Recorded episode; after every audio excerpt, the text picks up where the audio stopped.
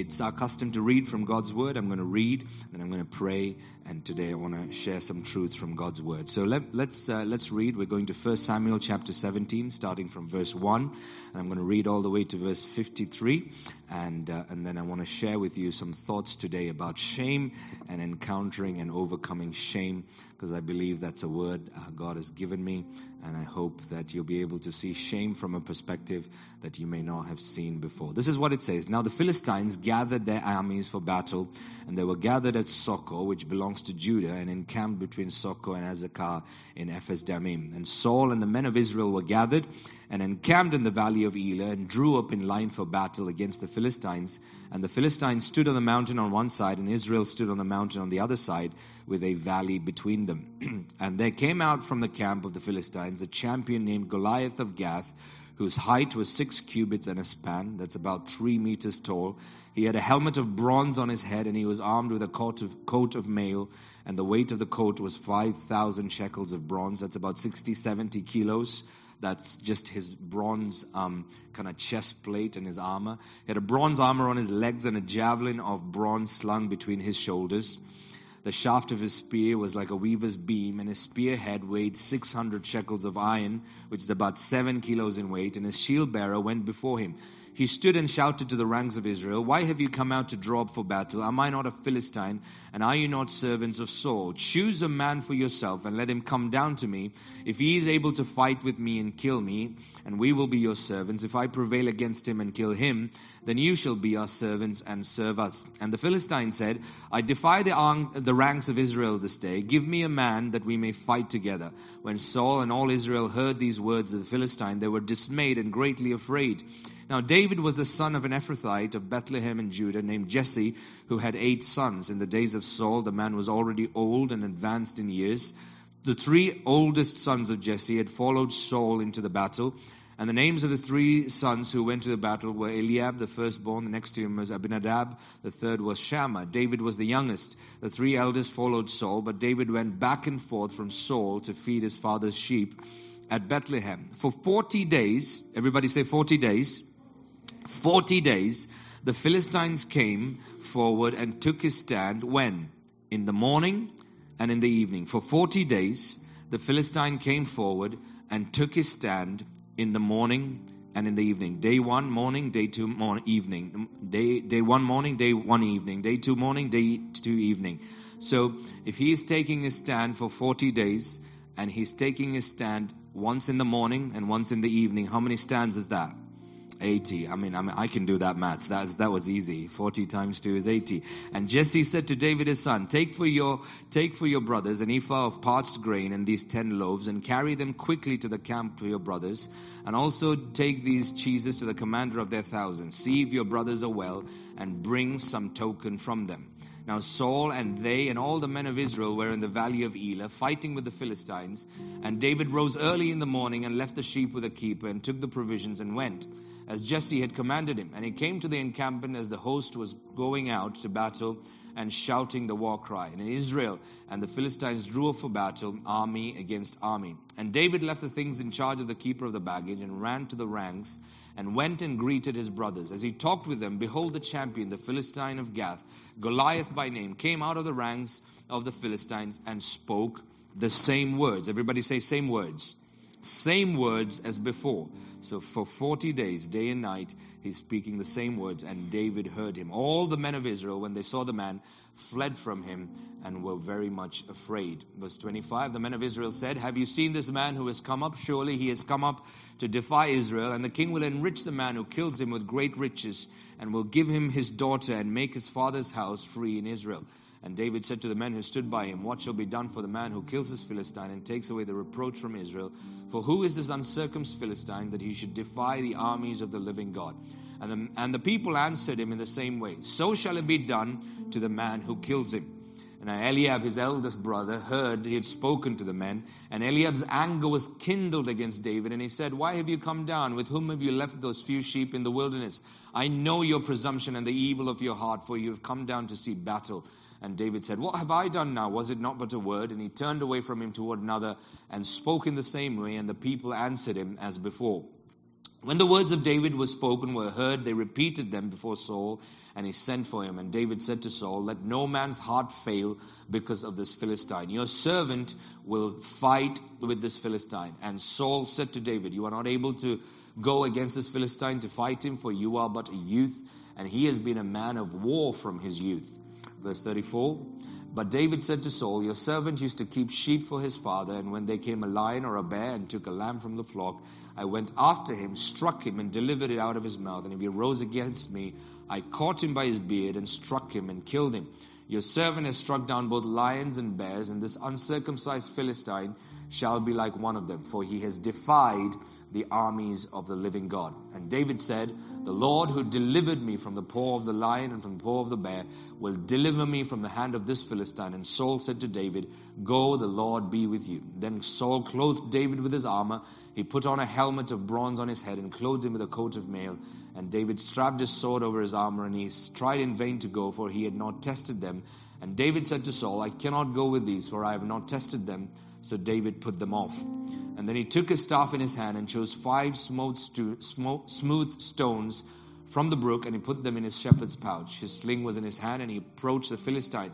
And the Philistine moved forward and came near to David with his shield bearer in front of him. And when the Philistine looked and saw David, he disdained him, for he was but a youth, ruddy and handsome in appearance.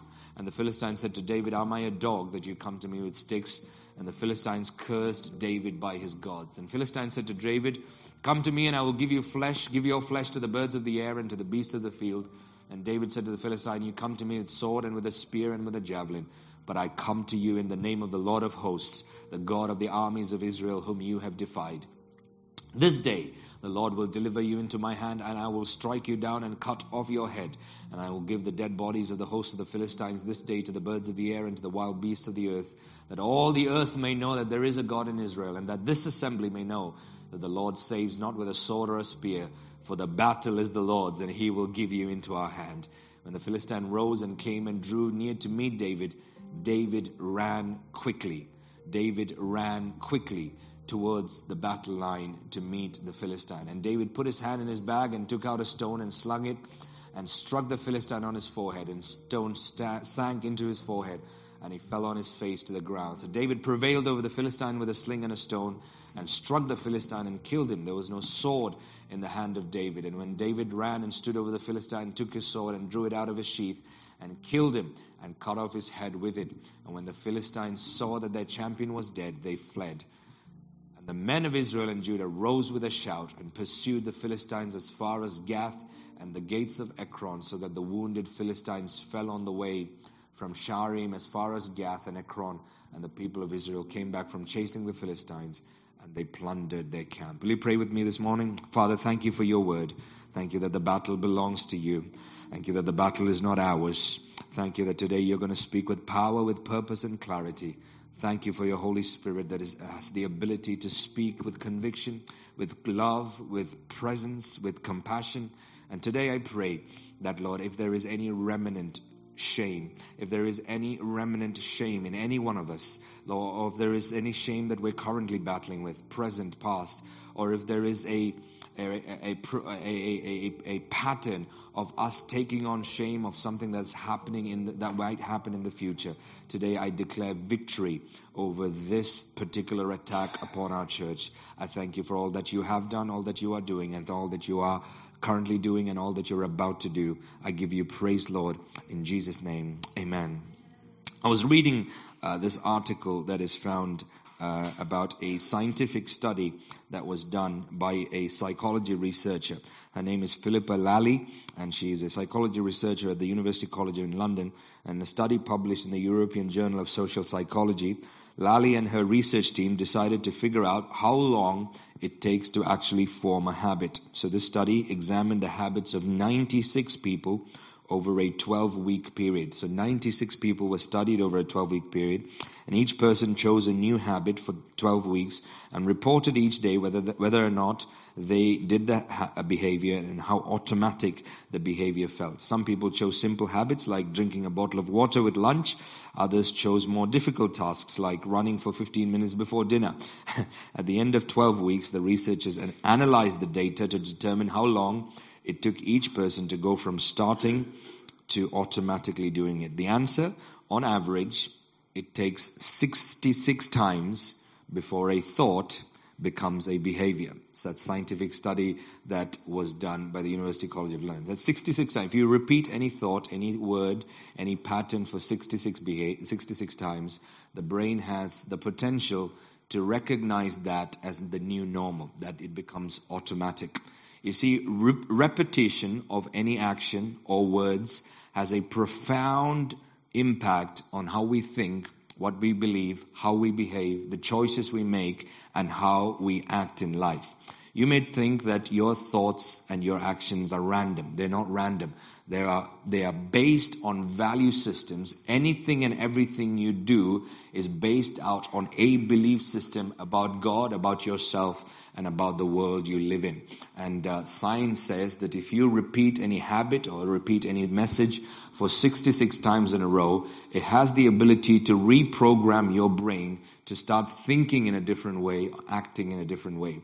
We are told in the story in 1 Samuel chapter 17 that there was a giant. This guy was big, and for 40 days, both morning and evening, he repeated a same set of words. The same set of words were this Choose for yourself a man to fight me.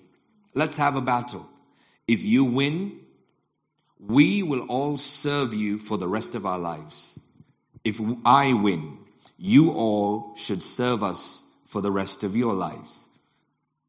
Imagine hearing this for the first time. And when you're hearing this for the first time, this man is quite an imposing figure. He is three meters tall. He has been fighting all his life. His, his reputation is legendary. He is known as a warrior. He's got 70 kilos of armor on him. He's got a spear, a javelin, a sword. And he is there taunting the Israelites who have drawn up for battle. On the first day, on the morning, they hear the words Choose a man. Pick a man to fight me. If we win, you're going to save, you're all going to be our slaves for the rest of our life. If you win, we'll all be your slaves. You hear that on the, the first morning and the first evening, the second morning, the second evening, the third morning, the third evening, fourth morning, and fourth evening. And you hear that about 80 times, and sooner or later, when you hear a certain message, or when you are in a certain situation, or when you are in a certain environment for a while, sooner or later something begins to happen and change on the inside. Some of you have been hearing certain words that the enemy has been whispering to you, and those words could be because of demonic attacks. They could be because of patterns that you have learned through your childhood. It could be because of trauma that you may have experienced in life. It could be behavior patterns that you have observed from your mother or your father, or the absence of a mother or an absence of a father.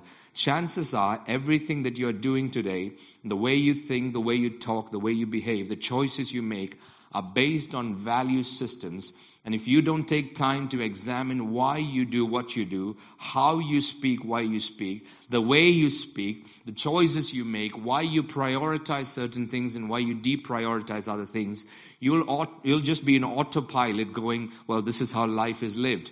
But you need to know that God's interested always in giving you a word to reprogram every wrong thinking that is up here. Somebody once defined to me what idolatry is. Idolatry is the worship of idols. Some people can create an image uh, that is made out of human hands. Let's suppose that I create this image, this uh, this uh, this uh, pulpit here, and I decide that today this is my God. So I can bow down to it and I can worship it, and I can say this is my God. That would be idolatry. And lots of people in this room wouldn't be silly enough to do that. But there, here is another definition of idolatry. Idolatry is any image you have of God that is not true to his nature. Any image you have of God that is not true to his nature is an idol. And so even though we may not fall before a human man-made thing like this and worship it and say, this is God, I give you worship, some of us have uh, definitions or images or, or, or things about God that we're not even aware of that doesn't reflect His nature. For example, when you are in a battle like this, we can say things like, oh, the battle has been going on for a long time. I know God sends me tough times because, you know, He's trying to teach me something. Who told you that? Where did that thought come from? Is that true of God's nature? Because God doesn't need evil to teach you a lesson. God has the Holy Spirit to teach you a lesson. God is not there going, oh my goodness, the Holy Spirit failed. I better send some demons to teach them a lesson because if because the Holy Spirit failed, I better send, I better send you some sickness so you can fall sick and then you can learn a lesson that God is a healer. God doesn't need evil to teach you. God is a good God and He has His Holy Spirit. The Bible says the Holy Spirit has been given to us so he can teach us all things. And any such conclusion you have in your mind is an idol. And so we don't necessarily have to fall before a human man-made object to say I'm living in idolatry. Any image, any conclusion you have about God that is contrary to what God really is, is actually an idol. And today I want you to know God's power, His presence, His anointing is here to set you free from every form of idol worship so that your image and your view of God is true to what His nature is. Another thing that we do when we get in trouble and it happens in the morning and in the evening, in the morning and the evening, in the morning and the evening, we come to the conclusion that this is how it's going to be. Nothing is going to change now. This is how I, I, battled this 10 years ago. I battled this 20 years ago. I battled it 30 years ago. And sometimes we, we, we can't even believe the promises of God because this has existed for so long and it has existed in such a way that nothing has changed. And when it, when it happens like that, we begin to say things like, uh, maybe it's just the will of God. Maybe it's the plan of God. I don't understand. Maybe it's just my fate. Maybe I've just been born with it. You know how old I am now. It's unlikely that I will change now now. You know how long it has existed. You know how long our kids have been this way. You know how long our marriage has been this way. And we come to conclusions about conditions and we say, well, that is how it is. But the Bible says that the blessed is the man whose hope is in the Lord. And so if hope checks out of your life and you begin to accept situations as they are instead of living in hope, there is another idol where you have just come to the conclusion that God has no, nothing to say or offer to your current situation. I want you to know that God's will is not for you to live in idol worship, but for you to have true worship where you truly worship God in the middle of your battle. Battles define how you view life. Trauma defines how you live life. And some of us have had great calls of God upon our lives and the enemy made sure that even when we were young, he sowed in us thoughts, traumas, patterns where, where he showed us that no, you will always live in lack. You will always have to be worried about your future. And so you always worry, you worry, you worry, you worry. And some of us are so worried when we go through a day when we don't worry and we think, what's wrong with us? I used to be worrying all the time and today I don't have any worries and it feels alien to you because worry has become your new normal. And when you don't worry, you're worried that you're not worried. And sometimes your spouse is looking at you and saying, why aren't you worried? You ought to be a bit more worried. I can't believe you're not worried. Where is that coming from? That's coming from years of patterns of being used to a problem. But how many of you are glad that God came to set the captives free? We are not to lend to live in that worry, but we are meant to live in freedom. The Bible says, he whom the Son sets free is free indeed. Come on, give God praise for the freedom that comes in Jesus Christ. We're meant to live in freedom. And so Goliath hears these words again and again. I mean, Goliath says these words and an entire nation hears these words day in, day out, day in, day out, 80 times. They heard, hey, pick a man to fight. Pick a man. Who, who, who's going to fight me? Who's going to come on? Pick a man. Pick a man. Pick somebody to fight me. If I win, all of you are going to be my slaves. If you win, we'll all be your slaves. And the Bible says that this, these words had an effect on the collective behavior on the people that were listening. Do you want to know what the collective behavior of the people that was listening is? Let's look at two verses in in um, in in what we what we read. Um, this is what it says in uh, Samuel chapter 17 that as soon as they heard these words, they were afraid they were afraid. And then a few verses later, it says, when they heard the words, they were afraid and then they fled. You see how words create behavior? Words create patterns. Now they are not only just afraid, but a few verses later it says, the, the entire army collectively were not only afraid, but they were now afraid and running. I wonder if there are patterns in your life what you're doing right now. There are fears in your life right now. There are there, there's, there's things that you have you have the propensity to run away than to to face because you see we would rather Look at that verse 24. All the men of Israel, when they saw the man, they fled from him and they were very much afraid. I wonder what patterns exist in your life right now that are a result of something that happened way back then. Because you see, these men are fleeing today. Maybe it's day 38, maybe it's day 40, and they're afraid and they're running. But the problem didn't start. The problem started 40 days ago when they started hearing the words Pick a man, come on, fight me. If I win, you're going to be all my slaves. If you win, you can be my slave. And, and this, these words were repeated again and again and again and again. I wonder if there are behavior patterns in your life today that are not actually connected with your today, they're actually connected with your yesterday. And if you do not realize that some of your behavior patterns of today are connected with your yesterday, you will continue to excuse the behavior thinking, man, that's who I am. That's how I respond. When I get to certain situations, that's my trigger. Don't say those words. That's triggering to me. Either you can live blaming all the triggers in society, or you can come to Jesus and realize that the gospel is the solution to every trigger that has ever existed in human nature. And we can live with the feeling that God's desire is to heal us and to bring us to a place where there is freedom. God's desire is not just for you to be saved so that one day you go to heaven. God's desire is that while you are waiting to go to heaven, you live a life of freedom. But for what is the use of a life where you feel like one day I'm going to go to heaven? I just can't wait for the trumpet to blow. I just can't wait for my, my day to come where God will call me home. If that is your outlook right now, that means you have more faith in death than you have faith in the gospel because you're hoping that death is your savior, that one day when you die, you will go to heaven and God will make all things new. Do you not know that the gospel is more powerful than death? I'm not saying we don't have eternal hope and an eternal future. Of course, we will come to a day when God will wipe away every tear and no more tears will be the norm and the order of the day. But while we are waiting, I refuse to walk in despair. I would rather live a day in hope and say Jesus is with me than to live a day in fear and say, oh, I don't know why this is. This is just the way I am. No, that is not the will of God for you.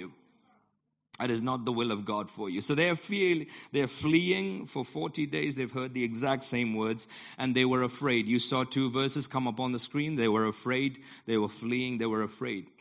But when David, who is the solution to the problem, comes on the scene, doesn't call the problem fear. He calls the problem shame. Why? Because we are told that everybody is running because they are what? Afraid.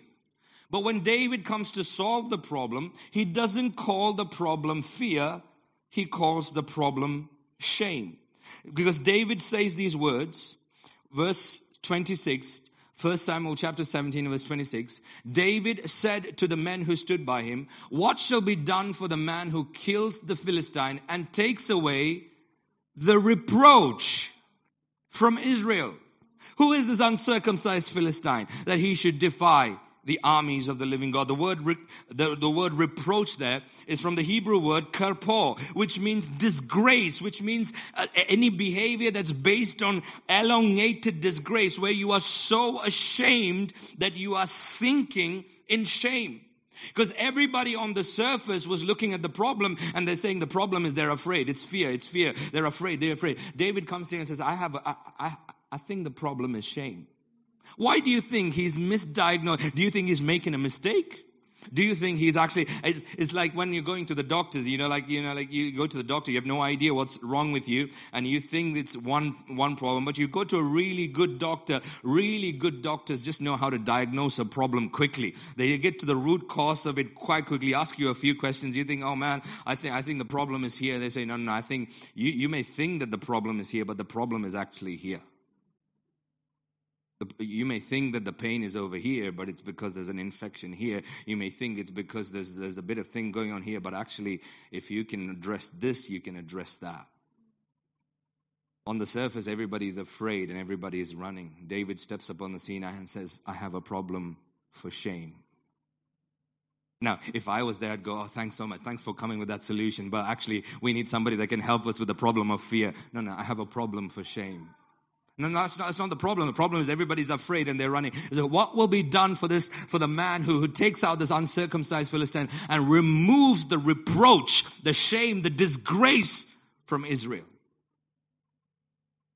You see, when you live in fear over an enemy that has defeated you again and again and again and again and again, now you have a bigger problem. It's the problem of shame. It's the problem of disgrace. It's the problem of a lack of confidence in the character and the nature of God. Because now, not only is the fear the problem, but the fear has existed for so long that the fear has now given birth to shame, to disgrace. Some of the lack of confidence in your life right now is because you are living in disgrace. And you haven't done anything disgraceful. You haven't done anything shameful. It's just that you haven't managed to overcome a certain en- enemy for such a long time. And it has just come and knocked on your door again and again and again and again and again. And without even you realizing it, you think your problem is fear, but there is shame on the inside. How do I know? Shame is on the inside when you no longer have confidence confidence in the character and the nature of God and you can no longer face the giant in the eye. You would rather turn away, imagine that the problem doesn't exist. Or here's one thing that we do as Christians. We get involved in things of God just to forget that there are things and issues in our life. So I'd rather keep myself busy doing all the important things, the good things, the kind things, serving people, serving God, serving the church, praying, because at the back of my mind, I always know, I come on, Sujit, you need to overcome this, you need to, and so I would rather keep myself busy and not face it because if I face it, I not only now have to face my fear, now I have to face my shame. I have to face my disgrace that for a long time I've been waiting on an answer and the answer has not come. I feel there are people in this room right now and you don't even know it. You don't even know it. It's like going to a doctor and the doctor says, Hey, listen, you didn't know this, but this problem has existed for so long and because it was not treated at the right time, this problem has now given birth to a bigger problem. There's a secondary problem that's bigger than the primary problem and the problem here is not fear. The problem is shame. I wonder whether you are here today and there there are things about you you don't even know. You don't, you haven't even realized that it's there because it has existed for so long and it has crept in and you don't know it was there. All you can see is the giant and every day you have to face the giant, but there is shame on the inside. The good news about the gospel of Jesus Christ is that because of the death, the burial and the resurrection of Jesus Christ, because of the blood that Jesus Christ shed on the cross of Calvary, there is therefore now no condemnation for those who are in Christ Jesus because the law of the Spirit of life has set you free from the law of sin and death. There is no condemnation for those who are in Christ Jesus. And today I believe you and I are meant to walk away from shame rather than continuing to live in shame, wondering what is wrong with us. What is wrong with us? Some of us have been asking that question by looking in the mirror. What is wrong with me? What's wrong with me? What's wrong with me? What's wrong with me? I want to encourage you there is nothing wrong with you. You are a child of God and you are forgiven. But what has happened is you have heard the same words again and again and again and again, and fear hath given birth to shame, and now shame needs to be removed. The good news is nobody over there had a solution, but another person that had a different paradigm stepped into the story. His name was David, and he had a paradigm, and he said, I'm able to take this giant down. I've seen these kind of problems before. I used to look after sheep. I used to look after my dad's sheep. Sometimes lions would come and attack me. Sometimes bears would come attack me. Whenever they came attack me, I would go and rescue those sheep from the lion's mouth and the bear's mouth. And if the lion or the bear so happens to turn around and attack me, then I would grab them by the beard and tear their mouths apart and kill them. And this uncircumcised Philistine shall be like one of those lions and these bears. For today, this uncircumcised uncircumcised Philistine will come into my life, it will be given into my hand. I will cut his head off, and I will give this uncircumcised Philistine to the birds of the air, and they will come and eat on his flesh. I will cut this, and this congregation will know that God does not save by sword or spear or javelin, but the battle belongs to the world, the Lord, and the world will know that there is a God in Israel who saves. David steps on the scene, and he has a, the audacity to believe that he, as a boy who is young, who has no experience of war, war can make a statement that is so bold that tens of thousands of army men, tens of thousands of soldiers who have a collective experience of thousands of years of army war experience say, listen, even though all of you are living in shame, I have the audacity to believe that I have the solution for shame. Now, I have a question to ask you. In the Old Covenant, if David was the hero of the story and he had the privilege to say, you know what, I can remove the reproach of Israel, how much more the greater hero in our story, Jesus Christ, he is the greater David. And if he has stepped onto the scene and said, it doesn't matter how long the shame has existed, but I have the confidence, the audacity to believe that you don't need to walk in shame another day of your life.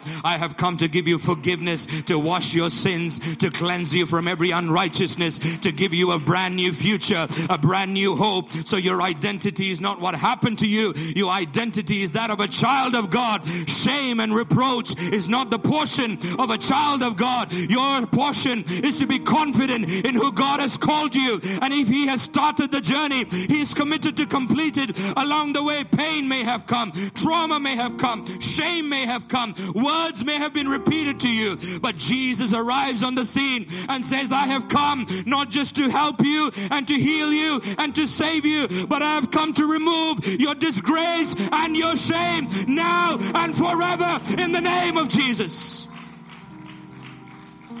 Shame is not meant to be your portion. He has come to roll away your disgrace. He has come so that your confidence is in Christ Jesus. Philippians was a letter written to a church in a city called Philippi by Paul the Apostle. And in a church like this, we have what we call a safeguarding policy. A safeguarding policy is a policy that by law we are meant to have whenever any organization in the United Kingdom works with children or vulnerable adults, children under the age of 18 or vulnerable adults, because we want to make sure that children are safe. If you are a school teacher here, you'll know that every school has a safeguarding policy. And Paul was writing to the Philippian church and he said, Here is my safeguarding policy. I've got a safeguarding policy for you. Why is there a safeguarding policy? A safeguarding policy exists because a risk exists. Would you agree? A safeguarding policy exists. Why? Because a risk exists. In order to eliminate or combat or mitigate the risk, you need a safeguarding policy so that the risks don't come to the front.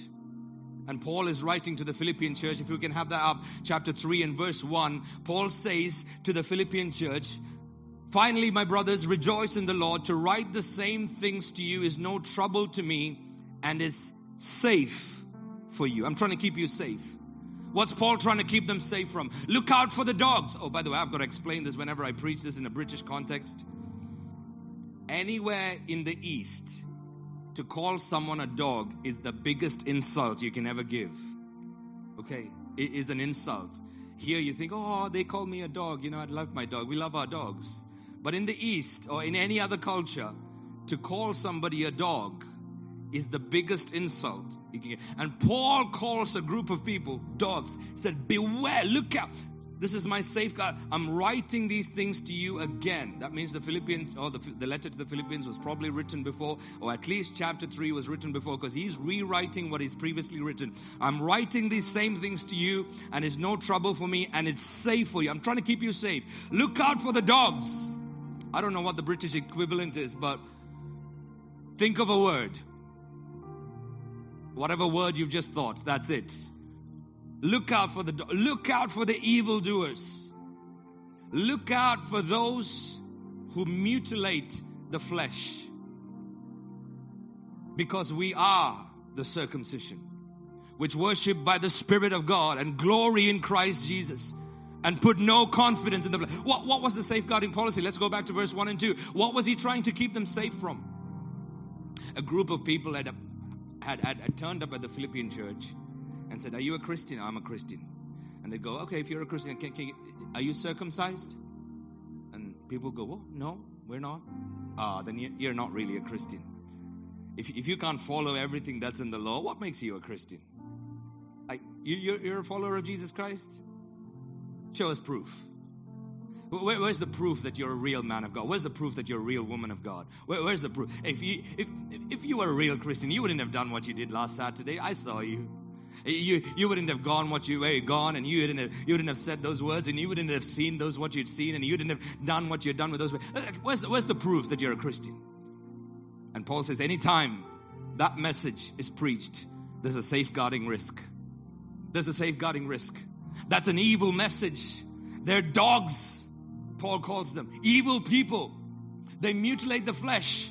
They claim that you can prove that you are a man of God or a woman of God by putting your own confidence in your flesh. But you can never prove to God that you are a child of God by coming to God with confidence in yourself. You can only have confidence in what Christ has already done. And he paints a contradicting picture in verse 3 because we, for, meaning because, we are the circumcision who worship by the Spirit of God. I worship not because I've got pedigree to prove it. I worship because the Holy Spirit is in the room. And what do we glory in? We glory in Christ Jesus and we put no confidence in the flesh. In fact, if you think I've got confidence, if you think I can, if you think you've got confidence in the flesh, I've got more confidence in the flesh. This is my pedigree. I have reason. If anybody else thinks they have reason to have confidence in the flesh, I have more. What's my pedigree? Paul says, I was circumcised on the eighth day. I'm from Israel. I'm of the tribe of Benjamin. I'm a Hebrew. Um, I understand the law. I'm a Pharisee. I have zeal. I've persecuted the church. As to righteousness under the law, blameless. Can we go to the previous verse? As to righteousness under the law, blameless. He says, put up all of the law. If we go to the previous verse, verse 6, as to righteousness under the law, blameless. That means if you put up all of the law, all of the Ten Commandments, all of the laws in Genesis, Exodus, Leviticus, Numbers, Deuteronomy, Judges, Ruth, First Samuel, Second Samuel, all of the laws of the sin offering, the wave offering, the sheaf offering, the guilt offering, if you put up all of the laws of the Feast of Tabernacles, of the Feast of Trumpets, of all of the feasts, if you put up all of the laws that began in the Abrahamic law, in the Mosaic law, if you could put all of those laws in front of me and use those laws to inspect me, I'd be blameless. Do you know anybody that's lived that way? I don't. He said, I'm blameless. He said, however, verse 7, whatever gains I had, I count them as loss for the sake of Christ Jesus. Indeed, I count everything as loss because of the surpassing worth of knowing Jesus Christ my Lord. For his sake I have suffered the loss of all things and I count them as rubbish in order that I may gain Christ. Verse 9, and I be found in him, not having a righteousness of my own that comes from the law, but that which comes through faith in Jesus Christ, the righteousness from God that depends on faith. There is only one righteousness that gives you the confidence to stand before God. It's not that you are spotless according to the law. It's that God has given you that by sheer gift. And God's righteousness is your gift. And that's where shame begins to leave. Who is going to remove this reproach from Israel? David says, I'm going to remove this case of shame. I wonder where your confidence lies today. Are you still trying to manage and mitigate risk because you're hoping or you're afraid that something might go wrong? Or do you have confidence in the work of Jesus Christ that has removed shame because he has become your righteousness? And in our season of church right now, one of the ways or one of the areas we are trying to overcome shame is the shame that has attached itself to you because of the fear of lack. Because the fear of lack. You noticed it growing up. You noticed it in your mother. You noticed it in your father. You noticed it in your grandfather. And anytime you think about tomorrow, there's a fear. There's a, there's a tremor. And if it's existed for a long time, I promise you, no matter how much your income grows, you will continue to live in shame because the enemy is not in your wallet. The enemy is in your mind saying something might go wrong. Yeah, yeah, but what if you're not able to work next year? Yeah, but what if the business fails? Yeah, yeah, but what if the, the children don't go well? We're, we're more cautious about what might go wrong than like David going, hey, I wonder what will happen if everything went all right. David goes, What will be done for the man who takes away the shame? Everybody goes, Well, all of your family will be tax free for the rest of your life, and you get to marry the king's daughter. He's like, Well, that's what I'm going for. I'm not going to stand here thinking what's going to go wrong. I'm going to look at the reward on the other side. You are either focused on all the things that could potentially go wrong, or you are focused on the reward on the other side. And as we come to Vision Sunday, where God has been calling us as a church unapologetically to bring a vision offering, I want to ask you the question what is the dominant thought in your life? Is it going to go wrong? What if it goes wrong? What if it doesn't go right?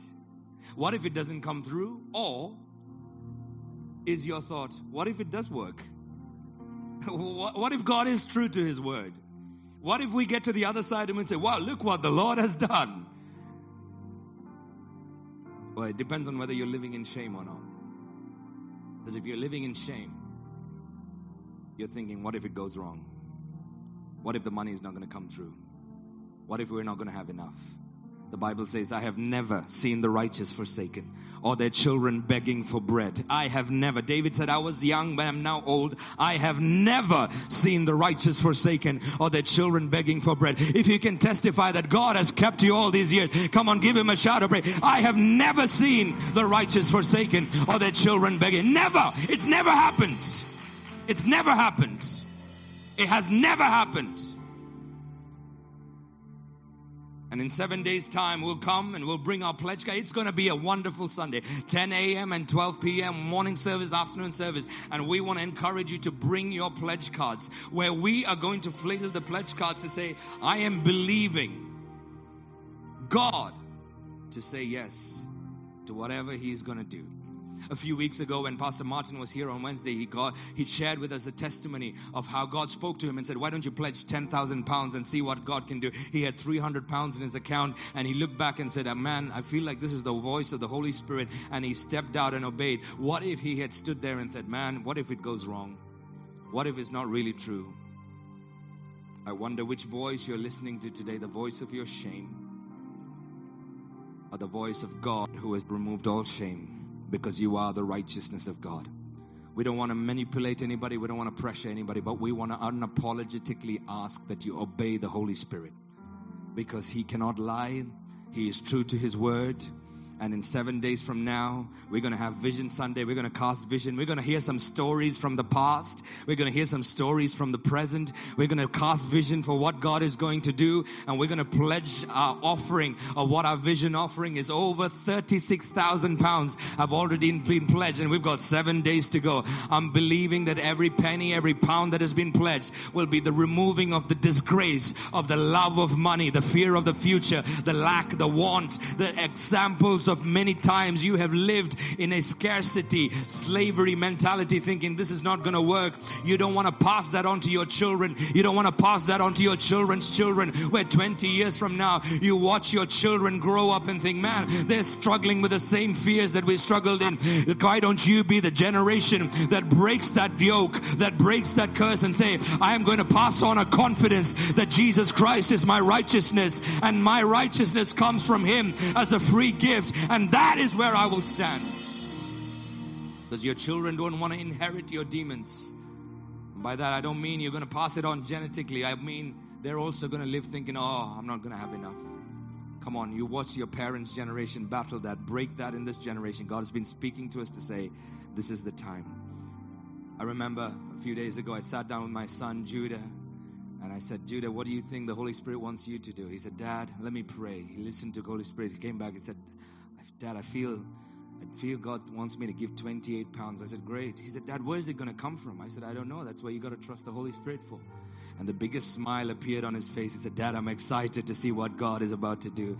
You see, children know how to have childlike faith just to trust God that something is about to happen. But over time, all of the knocks we've got in life has knocked out the childlike wonder of what God can do. I wonder whether you can reclaim some of that childlike wonder again to see, I wonder what God can do in my lifetime because God is going to do something. Somebody's 20 pounds or somebody's 20,000 pounds. Wherever your faith is, I urge you to obey the voice of the Holy Spirit.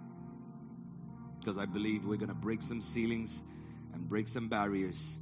And He is immeasurably, He's able to do immeasurably more than we can ever ask or imagine how, according to His power that is at work within us. Not your power, His power that is at work within us. I want to pray for every person that is probably battling shame today. You've got it whether you know it or not if you've battled something repetitively over time. We're going to take up our tithes and offerings, and I want to declare a blessing over every person that's getting ready to give. Giving options are going to come up on the screen in a moment. We'd never finish a service without saying thank you to Jesus for what he has done. We believe our tithes are the 10% of everything God has given us. We believe it belongs to God. And above and beyond that, we give an offering to say thank you to everything that He has done. Giving options are on the screen. You can give by text, by card, by scanning the QR code, or by setting up a standing order. We've also got team members ready with Beacon Church lanyards who have contactless card machines in. You can give by contactless card too.